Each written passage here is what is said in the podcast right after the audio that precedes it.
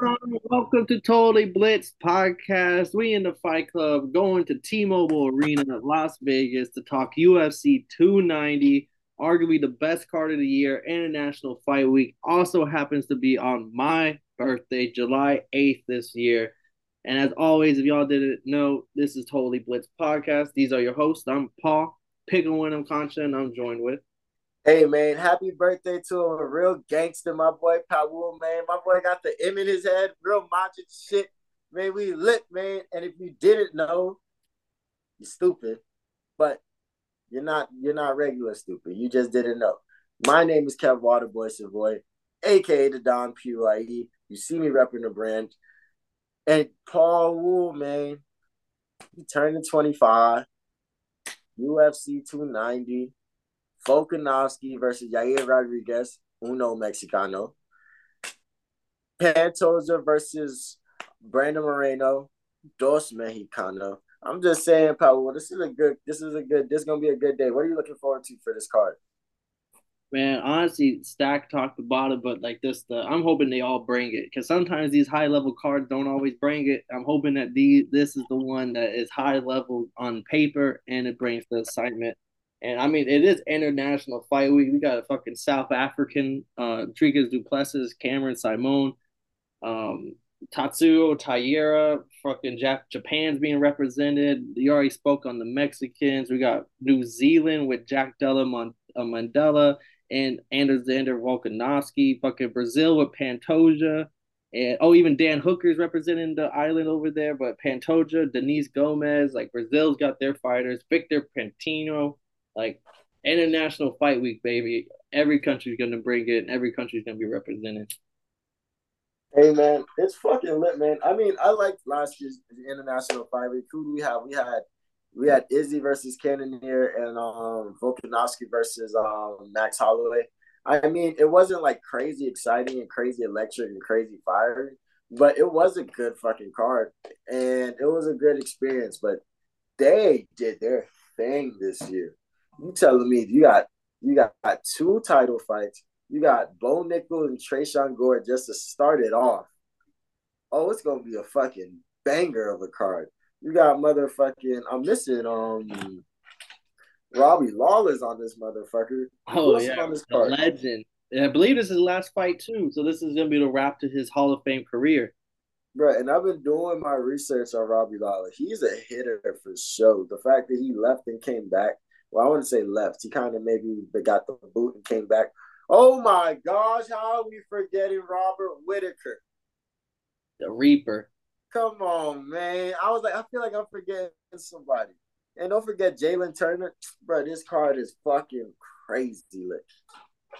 Yeah, no, bro, fucking you got the old school, like the old school Strike Force veteran, Elite XC veteran, Robbie Lawler, and then you got the new school. And honestly, it's kind of hard to pick who's the best prospect on here. Bo Nickal? Is it Jack Della Maddalena? Is it Tatsuro Taira? Is it Cameron Simon? Is it Dricus du Plessis?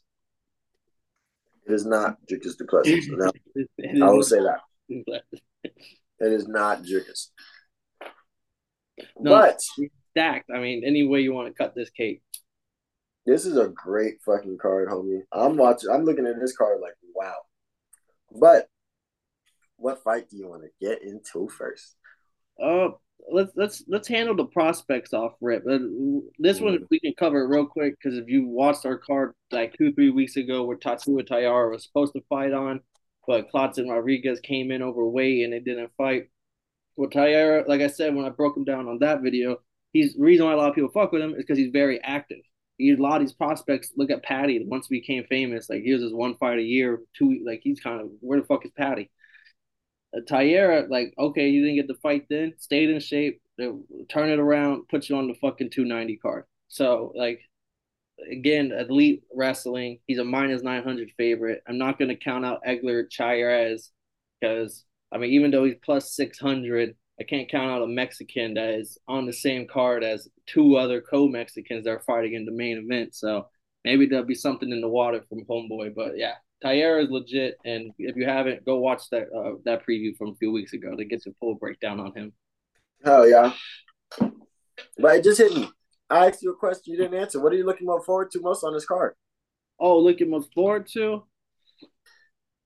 Honestly, the one if I'm picking a specific fight I'm looking for, it's going to be the Moreno-Pantoja fight. And there's just a lot more, and like they have two previous meetings where Moreno lost, actually got kicked out of the UFC with one of those losses, then came back. And I think there's actually bad blood there because Pantoja feels like he should, like he called Moreno and someone else like, oh, let my two children fight each other, because that's how he viewed him, as like his children. So, I think it was Kai Car France. He was like, yeah, let my two children fight each other, because he beat both of them, and they were fighting for the interim belt. So, like, he was already talking his own little shit. He felt like he should be the one fighting for belts here. Like, so I'm rooting for my boy Moreno, but all the fights, I think that one got me the most, like, okay, let's see what happens. Nice. I like to see it, man. I'm looking forward to seeing Dana White after this motherfucking conference, because I haven't seen this man at a press conference in a minute. Yeah, and hopefully the casinos let him gamble. Hopefully they let my boy do a little bit of blackjack. Yeah. But now, shout out the boys, man. But on to this card, man. So we start I'm not even going to say his name. Who's next, man? Cameron Simon. Shout out Tom Clark TV over there. He has an interview with Cameron Simon that just got posted a week ago. Nice little interview. Go check him out on YouTube and anywhere you listen to your podcast, or go follow him on Twitter. I'll probably drop a link in the description down below for his Twitter. But yeah, Cameron Simon's a fellow South African that's like Dricus du Plessis. So they got two South Africans on here, but he's the one. I thought you were talking about you for a second. I was about to say fellow South African. Oh, no. But people are saying he's the legit one. A lot of people know what people really think of Dricus. Cameron Simon, though, people usually hold him in high regard. 3 fights in the UFC off the Contender Series in 2022. Since 3 fights in, 2 knockouts and 1 decision win. So, I mean, there isn't a lot of fighters coming out of South Africa. So this is, I guess, their favorite guy right now. And if you were to ask South Africans, they'll say they're the most African fighters. Hey, that is what they'll say. I'm not saying that's what we say. I'm just saying that's what they say. No. I would say this card has the potential because, like, there's so many big favorites that, like, it feels like we should know who's going to win some of these fights. But there's potential where, like if Dricus wins, like, this card has ripple effect. Like, this card here, like, this would be big, like, some big shit could happen in this card. So, like, that's what's awesome. It's so exciting. If Dricus were to win, first off, shout out Bourbon and Bud. My dog Knuckles would probably set himself on fire. I think he said if Dricus wins, like, I don't think Whittaker will be his favorite fighter anymore. Like, he'll have to free agency find someone else. I could be wrong.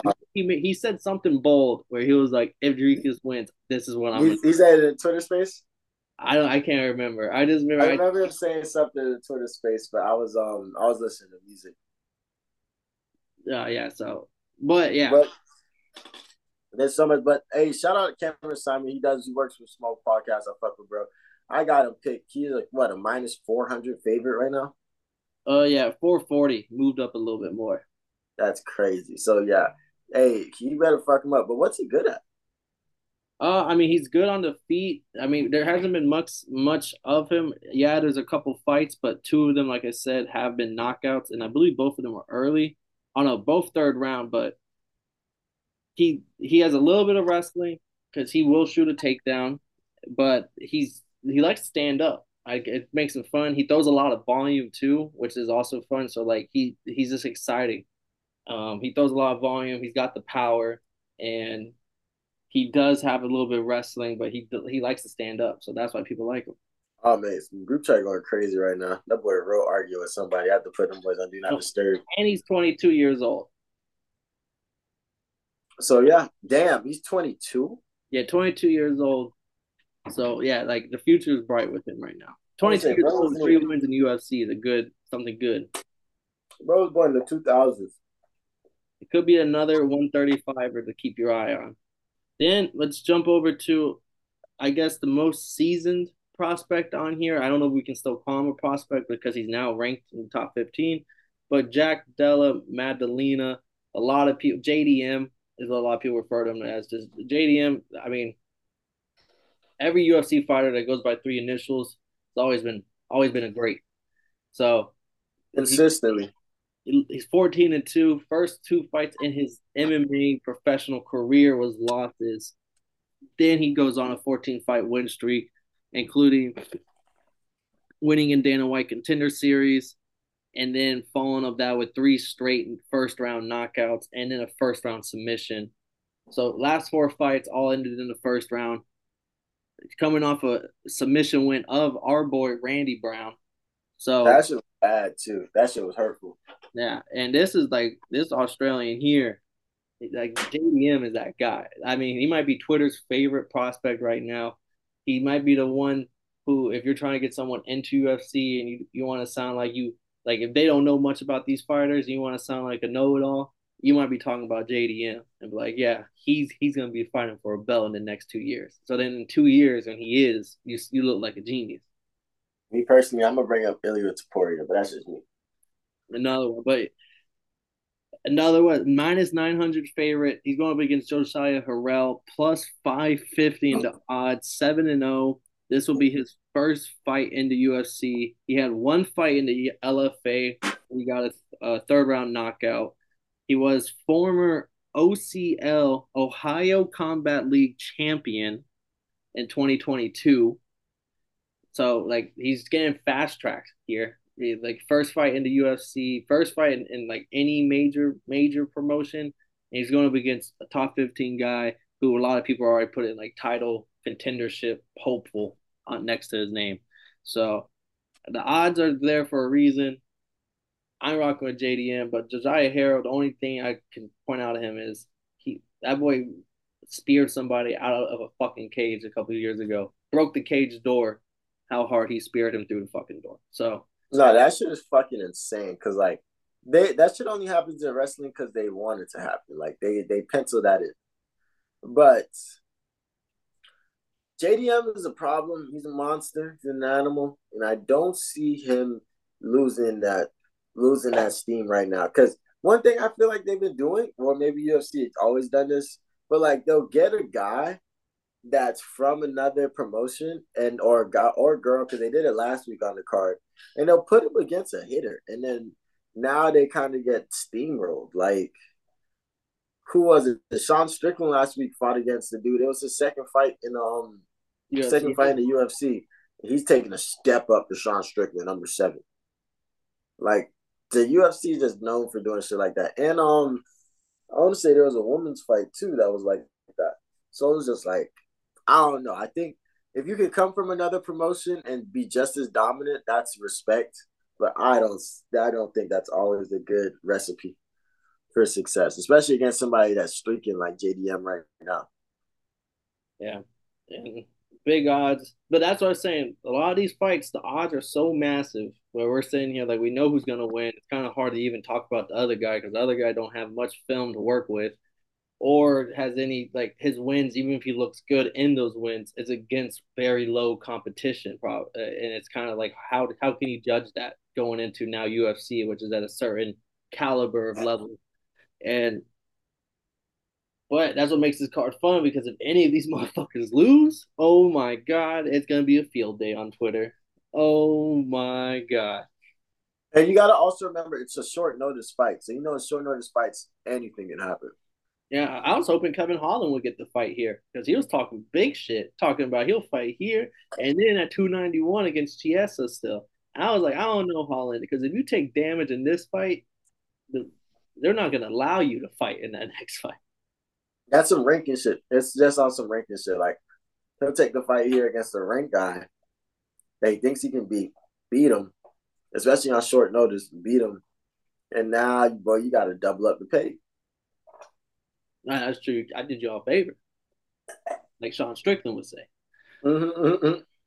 Now, our next fight, the most experience on the card right here, Robbie Lawler, plus 210 on the odds. The bookmakers aren't fucking with the gut dog. Going up against Nico Price, minus 260.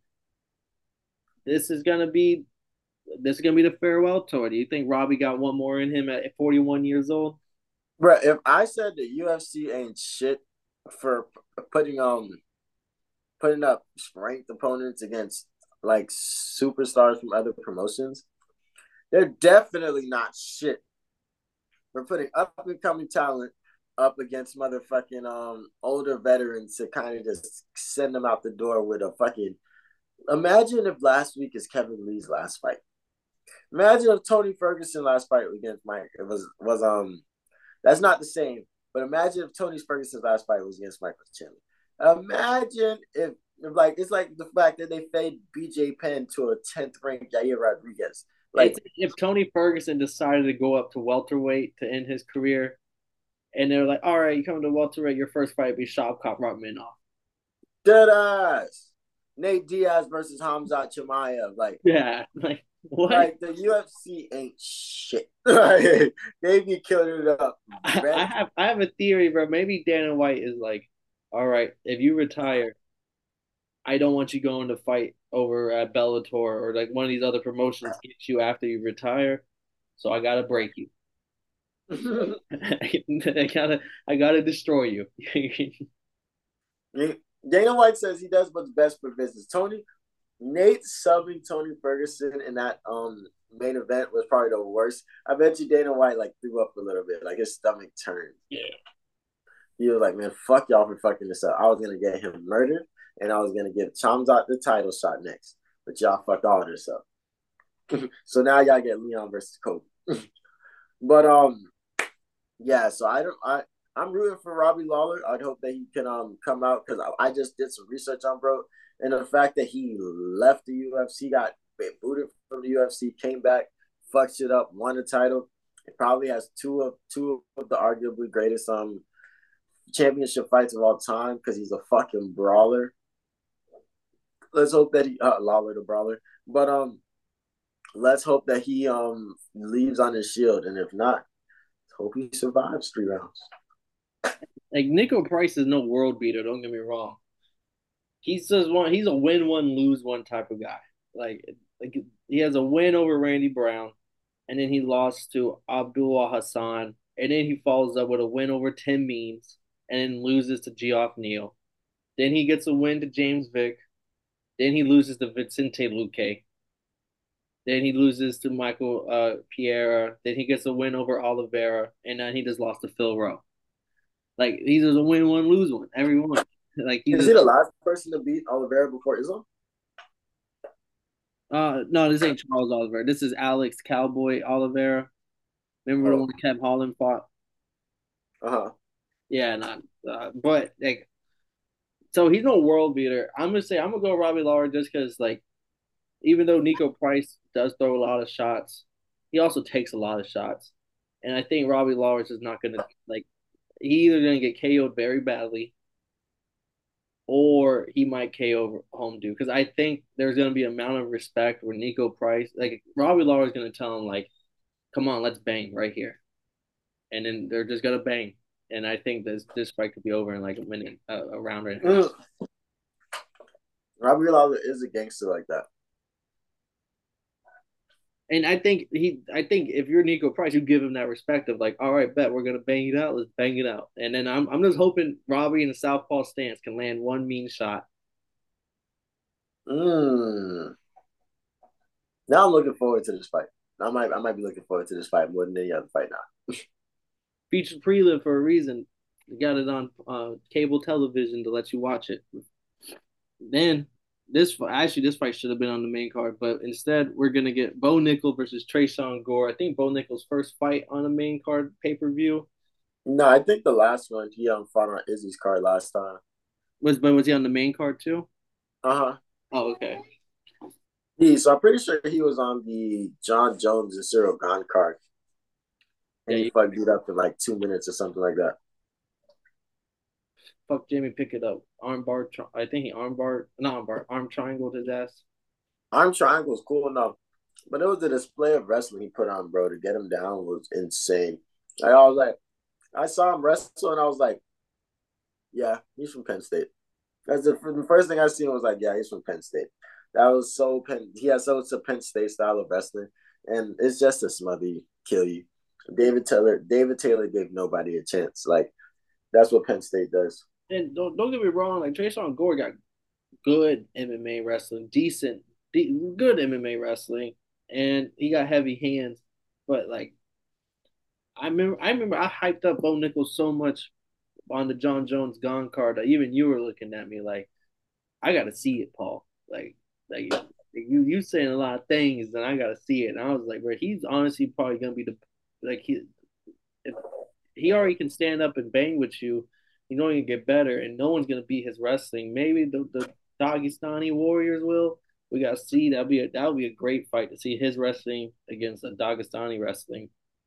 But I really think the sky's the limit for Bo Nickal, and people can keep hating on him. Oh, he's getting fast tracked. He's 4 fights in. He was 3 fights in getting main card status. That was suck my dick, bro. He's about to steamroll for Tresean Gore, and like I fuck with Tresean Gore, like, and he's about another first round finish. He's gonna be top fighting against a ranked guy pretty soon, because Izzy's running out of people. Yeah, he's gonna definitely get fast tracked. But it's funny, these American wrestlers, the UFC is really investing a lot of money. Should be investing a lot of money into them, because they see how the Dagestanis are winning these split decisions and shit. Because motherfucking, we saw Grant Dawson last week. Bo Nickal this week. I'm just saying, man. Sorry, but Dana White's investing a little bit of money into these American wrestlers. But we can talk as much good as we want about Bo Nickal. I got my dog Tresean Gore. My boy, he fucks with small podcast. He's a real nigga. Stay blessed. And the coolest thing about Tresean Gore is that he does have that knockout power, that knockout ability. So like, a lot of people might be looking at it like he's about to get bulldozed. And I mean, if you looked at Bo Nickal's last fight and you look at the fights in the fucking Contender Series, none of them bitches barely went 1 minute. So like, I can understand that. But like, I think if you come in too aggressive, that could be your downfall. And Tresean Gore needs to find that opening. And just, it's all part of God's plan, man. So just stay blessed. And if there's an opening, kill that shit. Take that shit. And please, it's gonna be tough to stuff those takedowns. So like, catch that boy with a knee. That's gonna be the thing that I think separates Bo Nickal from any other fighter that we've seen so far. Because like, even Chimaev is like it too. Because like, if their hands connect, like Bo Nickal, the only way you're gonna stuff Bo Nickal is if you like literally do not let him like clinch you. But the moment he's not, I don't think we're gonna be seeing like clinch work from Bo Nickal that doesn't succeed until him taking you to the ground. That's just my opinion on him. I think he's going to be a lot harder to stop than like some of these other good MMA wrestlers that you can stuff like 20 of their takedowns. I just think Bo Nickal is not going to be somebody that like you're going to be like Marvin Vettori's a really good middleweight wrestler. Bo Nickal's laps around him, I believe. Oh, I would have agreed with you, because I had Bo Nickal for a little bit, maybe a few months, but I knew there was something about it when I went to go watch Embedded today. That boy was getting a haircut. I was like, see, you ain't listening. You ain't see what happened to Justin Gaethje. What happened to Kamaru Usman. So he also, people are saying, there's footage of it that's back, that him versus Jamie Pickett on that Jones card, there was an illegal ball hit that should have stopped the fight. And Jamie Pickett was affected, but Jamie Pickett even did say, like, hey, like, I'm not blaming Bo Nickal. Like, if the ref don't stop it, I'm going to take advantage of it, too. So, he was just like, there was that, and the footage clearly shows, like an accidental hit to the groin, or, like, dead on the nuts. So, so maybe that's why he got taken down so easy. There are some questions I think will be answered here, but I'm full steam ahead with Bo Nickal right now. That boy should have got a lineup on the last. He should have got a lineup before and better got there, man. I don't know, man. And it was against the grain. I was like, ugh, can't trust you. Our next fight, this one could be a bloodbath, but we got Jalen Turner going up against Dan Hooker. Your city kickboxing people, Kev. This is your squad right here. This is one of the first. This is one of the very first people that came over with Izzy. But I mean, people fuck with Dan Hooker. I love that he gave us the Poirier fight. That was a banger. He gave us who else he fight? That was an absolute slobber knocker fun. Who I pulled up in a second. But Michael Chandler was it? He got knocked out. Who was it? Edson Barboza, the 3-round fight with Barboza. But I've never been a Dan Hooker fan. So I think this is about to be a bloodbath. Jalen Turner, 6'3", the tarantula for a reason. He's long as shit, southpaw stance, likes to use the distance. He also can submit you if it hits the mat. He did lose a split decision to Gamrot earlier this year. But outside of that, like, he submitted Brad Riddell and was whooping his ass on the stand-up. He got a knockout win over Jamie Malarkey. He's just multiple submission wins before that as well, leading up to that knockout win. Like, he's everything I like in a fighter. And he's so long. And I just think there's going to be a fight where I think Dan Hooker's bleeding in the first round. Dan Hooker lands some good shots, but I think there's going to be a Jalen Turner who's kind of putting a beat down on Hooker for a couple, because Hooker never knows when to give up. So it's going to be like a 3-round beat down. So if you know me, you already know I'm CKB for life. Forever, you feel me? But I'm not a big Dan Hooker fan either. I'm not going to lie. You know I fuck with Jalen Turner. So like I forgot that Dan – I be forgetting Dan Hooker is CKB until you remind me every card. So – I definitely got Jalen Turner in this one. I just like his fighting style. He's long as fuck. And, like, I don't know. He gives me Anderson Silva vibes a little bit. Like, I don't know. I fuck with bro. And he got some clean braids. And this is it Dan Hooker's first fight back up? It's at lightweight because he did go down to featherweight for a little stint. And he got destroyed by Arnold Allen. And... oh, no, this is second fight. Yeah, he got destroyed by Arnold Allen in one featherweight fight and then immediately went right back up to lightweight. Yeah, this was not a good idea. Yeah, so that this he did. He's coming off a win, though. He knocked out Chad Puyeles in his last fight. And it was a pick-em fight, and I did go against Dan Hooker for the same reason. I didn't know he still had a contract after that IV shit. Oh, yeah. I was shocked. I remember seeing him on the Fight Watch on Fighter Remove, Dan Hooker. I was like, oh, shit. Man, can't. Right. I will give him the credit that his last few losses are to Arnold Allen, Islam Makhachev, Michael Chandler. Yeah, he has lost the hitters. I will respect him. Nobody's ever tested his toughness, but, like, we'll see. But I fuck with Jalen Turner. I think he just needs to start streaking so he can really make a shake in that division. And then this is going to be the fight right here that everyone's waiting for. Robert Whittaker versus Dricus du Plessis. Do we get the Whittaker-Izzy a rematch again, or is Dricus du Plessis going to shake up this division and go for a title fight after this? Can I answer both? So I think in a perfect world, the way this goes is – Izzy fights the winner, Sean Strickland fights the loser. Yeah, I like that. But here's my thing.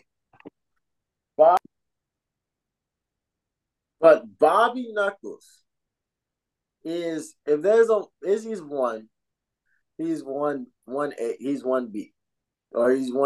Like, that's just the way it goes. Cause like he's not no second rate. He's beating everybody. Like, if Izzy's not in this division, we're talking, yo, is Robert Whittaker the second greatest middleweight champion of all time? Potentially best middleweight, because if Izzy doesn't come, he's doing what Izzy's doing currently. Yes. He's just running through the same people, whooping their ass all over again, too. That's what he's doing currently without a belt.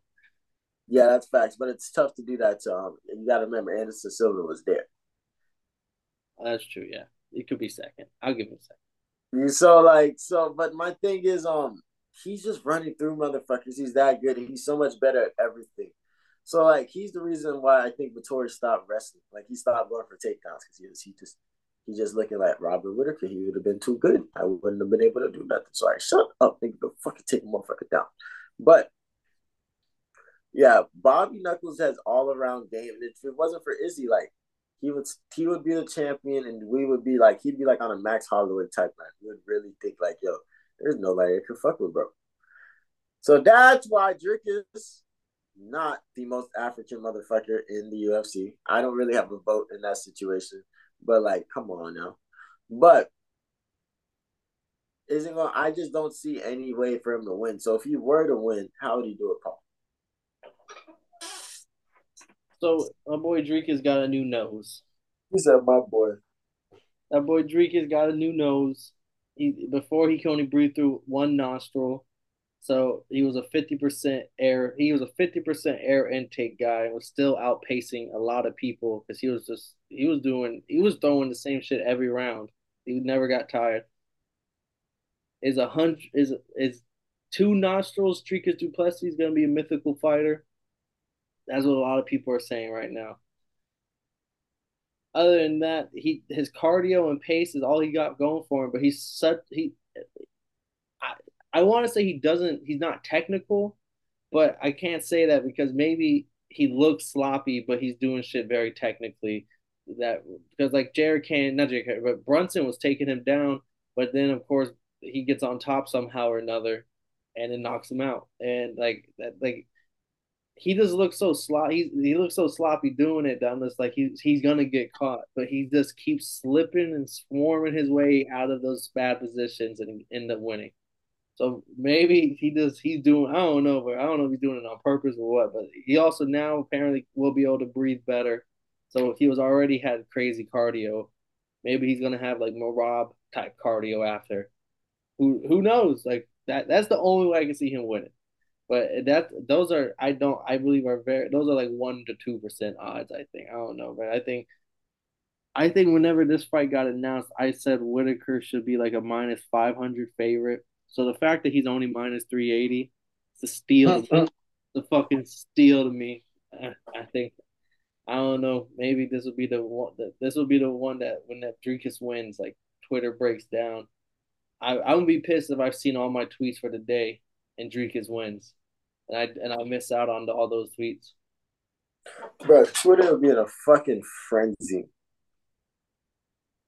And Dricus has all of Africa with him, bro. Can't doubt the nation. Yeah, South Africa on his side for sure. He was a flag bearer at the World Cup, bro. I'll give him that. That's kind of gangster. I don't know if it was the World Cup, but he was definitely representing South Africa with the flag. I don't know where he was. I respect it. But Bobby Knuckles, UD. I'm giving it 49-46. It's not a 5-round fight. It's a 3-round fight. It's also makes. Oh, it is. I'm so used to Bobby Whittaker main events. Oh my god! You think like that cardio? Like if all Dricus needs is a good round and a half to make it interesting. I say, do you think that plays a factor? The fact that they doesn't have to go to extra 2 rounds. 100%, because you. Like, I'm not saying Whittaker takes rounds off because he still looks good in the first round, but he has no room of error. Like if Dricus comes out and does his Donkey Kong fucking fist throwing, and you don't throw much back, and this is like because he could out volume you, like but you could also make him look like Marvin Vettori and just outclass him, which I think will happen. But 3-round fight factor will make this very interesting because Dricus could come in and look really good in the first round, maybe take him down. And does win control time in the first round. And then that's really shaky because then Whittaker has no room for error. It's like you gotta win these back-to-back rounds. And maybe that's where people are betting on Dricus. Maybe that's why people are taking the long shot odds here on the South African. He's a tall guy, bigger guy. Because Whittaker wasn't always he's a small dude for fucking middleweight. So Dricus is going to have the weight advantage. He's taller. He has more reach, like a good 2.5 inches on reach, an extra 2 inches in height. But Whittaker, I don't know, bro. I'm kind of hyping up Dricus, and maybe I'm like walking myself into a way he wins. But Whittaker just outclasses everyone. Taller, shorter, stronger, faster. Whittaker beats them all outside of Izzy. Hell yeah. That's what it is, man. I'll see. We'll see. But I think the winner gets Izzy, loser gets Sean Strickland, and then Sean Strickland has to beat that, especially if it's Whittaker beats that person. That's how Sean Strickland gets the title shot. What if how you just put yourself in your mental state? You're watching live. You're in the group chat. Mate, we're probably gonna be going live on YouTube. We'll be on Mac, all that. Like, put yourself in the mental state of you're watching that happening, and the first round goes by, and Dricus was on top for 4.5 minutes. And you're going into the second round now. Like, there's like how are you talking in the Twitter chat? Like, how are you like that's it. The world, it could get real shaky after that first round. Oh, we're going insane. I'm like, bro, this is bullshit. This is crazy. I'm like, Whittaker got to go win back-to-back, right? And then also the second round starts off, he gets taken down again for, like, all of a sudden, that's what I'm saying. Like, three-round fights kind of could go crazy. But we can't spend too much time on this one because we do got a back-to-back title fights.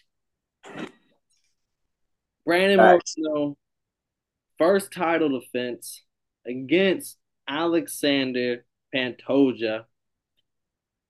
Moreno minus 200, Pantoja plus 170. Pantoja's 2-0 against Moreno. Beat him in tough, I believe, and then beat him again. That's when Moreno left the UFC. I think he went to Jungle FC, and then he came back, went on to have that championship run, with then having the fucking quadrilogy with Deiveson Figueiredo. Now we get the fight. This will be the trilogy for them. Does Pantoja win it? Does Pantoja go 3-0 against Moreno? Has Moreno leveled up since their last two encounters? Or does Pantoja gone figured out? I mean, everybody has a lot of respect for Pantoja, and I'm not tripping on it, but this is a completely different Brandon Moreno. Like, this is not that same. I don't even know who that dude was that got beat by Pantoja those first two times, because this guy here just is a world beater. He just fucked up Deiveson Figueiredo. Like, he is a problem. He's an issue. And you can come with a good game plan, but I think he can adapt. And I think that's what maybe that's something, I'm the only person that thinks that. Because a lot of people are putting this as a Pantoja could do it. And I'm like, nah. I mean, Pantoja has a nice ground game. And he can get some crazy nice subs. But nah, Brandon Moreno's not going for it. Liver kick, he gonna do like he did Kaikara France. See, the one thing that does scare me is just how, because Moreno, we were looking at him when he was fighting Figueiredo, and it was like, okay, Figueiredo was kind of the better striker, even though Moreno would have his moments. But when it hit the mat, Moreno was the more active. Like, he was always fucking rolling, reversing, getting into better positions, kind of getting into submission attempts. He was just having. He was having his way kind of on the mat. Pantoja is like that against everyone I've ever seen him. I haven't watched those two fights, but like I think he submitted Moreno or maybe knocked him down in those first fights. But I know his last two fights, he submitted Alex Perez in the first round, and then he submitted Brandon Royval in the second round. And Brandon Royval is nice on the mat, and he can stand up and strike. Like, so Pantoja had to run through some hitters before. He went up against Manuel Cape, who was at the time, I think, top 6 in the division, and a heavy hitter, beat him. So, like, he's had to gone the tough route to get his title shot. I love Moreno, though, but, like, it does kind of scare me because, like, I think there will be moments it hits the mat. And Pantoja's is, I think, that's at a world-class level at when it hits the mat. And I just don't want to see it go there. I'm going to root with my dog Moreno. Personally, I'm rooting for him, but my pick is going to be Pantoja here.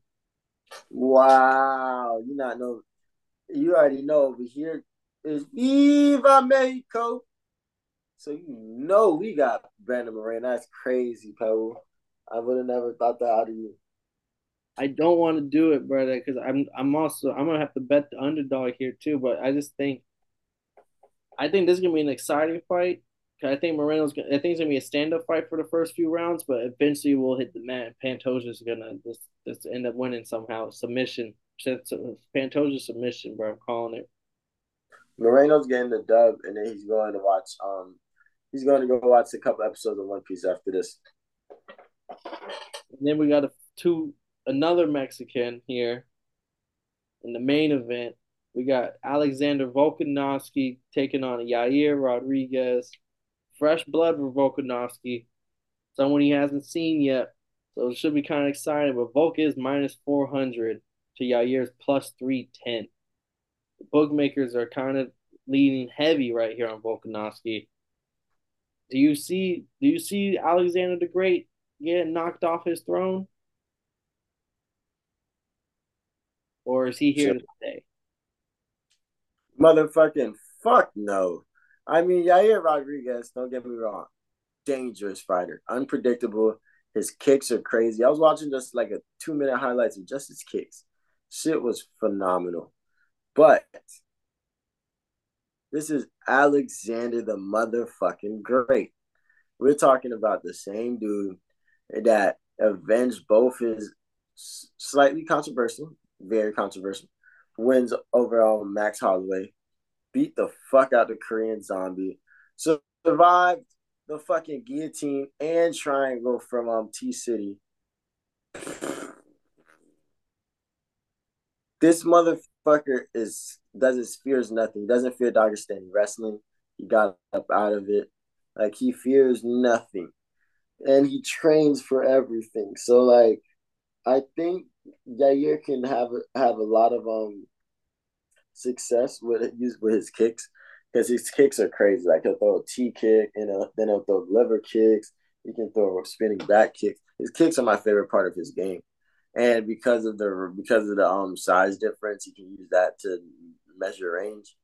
But I still don't see Volk losing this. Like, Volk is a fucking issue. He just went up to 155. Fought the number 1-2 ranked guy in the world, beat him in my opinion, and came back and immediately told him, "What I need my fight for my we need to get rid of this unification belt." But yeah, I got Volk, man. No way. See, Yair, in my eyes, that Brian Ortega fight still, I don't know. I'm still unhappy with that shoulder getting popped out of place, and that's how he wins it. I still think Brian Ortega would have won, and that is probably me being biased to being a T-City fan. But I will say he did beat Josh Emmett. He did get cracked once or twice, but he ate those shots. Ended up submitting homeboy. And his Korean Zombie KO, when he does that little twist elbow over the back KO, that was like one of the best KOs I've ever seen. Volkanovski, right? Like, one thing that stands out is his unanimous decision loss to Max Holloway, which was a great fight. Don't get me wrong, but Max won that fight. And the last time Max and Volk fought, Volkanovski had his way with him. And I've never seen Max get dominated like that. And outside of Volkanovski, I don't think I'll ever see Max get dominated like that anymore. So, like, yes, it's fresh blood, everything, but if right now, if this was a main event, Yair versus Volkanovski, Yair versus Max, I would think Max would still beat him. And knowing what I know what Volk did to him, I know MMA math don't make sense, but, like, Yair's a fun striker. Not the most technical. Like, he's still very technical, but we've seen him get outboxed and outstruck against Max Holloway, who is he's not going to throw all the flashy shit like you do, but he's much more refined.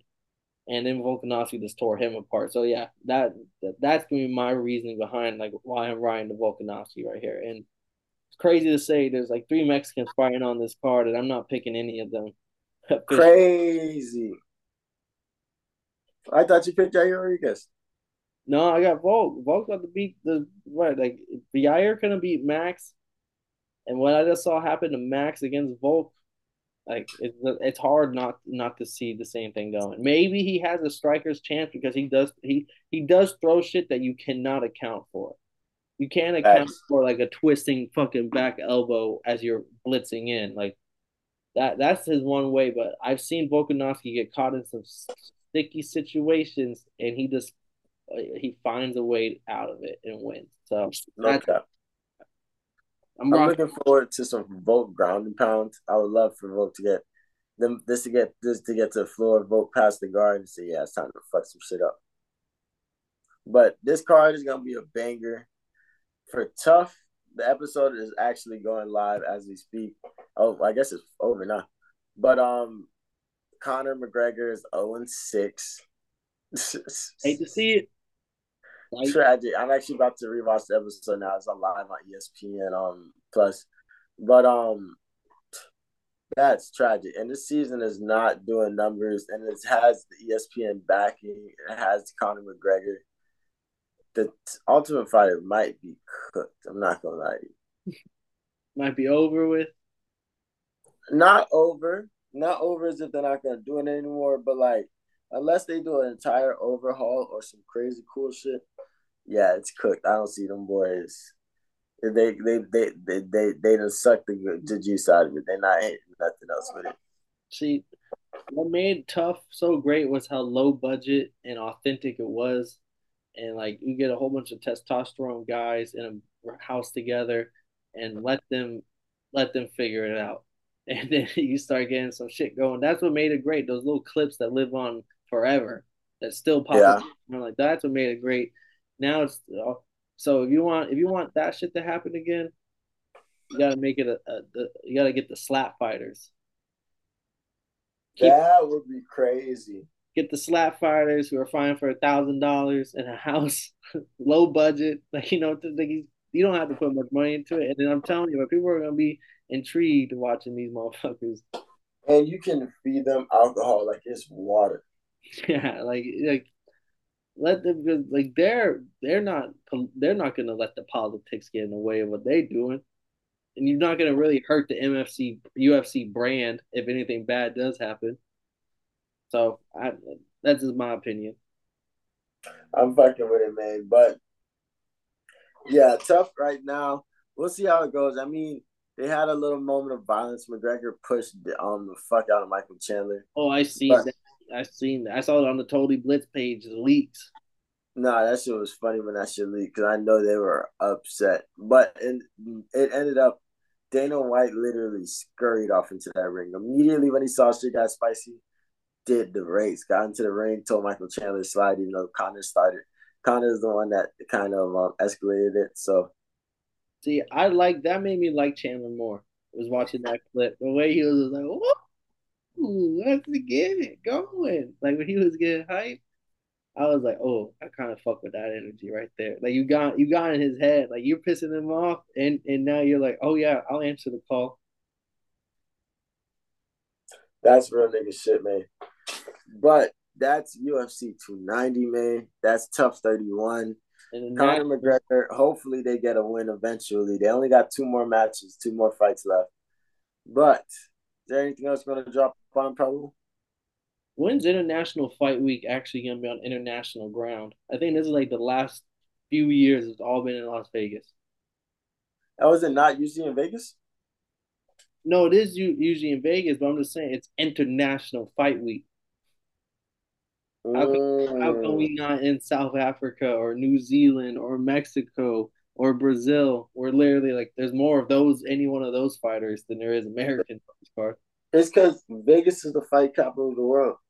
That's true. I will give them that. But until Vegas gives me an arena like Japan does, they're gonna have to hold their breath.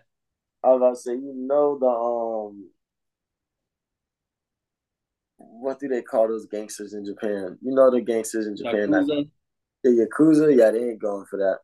Yeah, Dana White is not stepping foot over, though. None of them. But all right, man. That's the motherfucking card for you, man. This has been a great episode, man. But if you didn't know, we don't mind telling you again that this is the Totally Blitz podcast. My name is Kev Waterboy Savoy. I'm in this bitch with Paul Picklewin when I'm content. You should go like, subscribe, and share this with a friend. And let that person know that they're a bitch.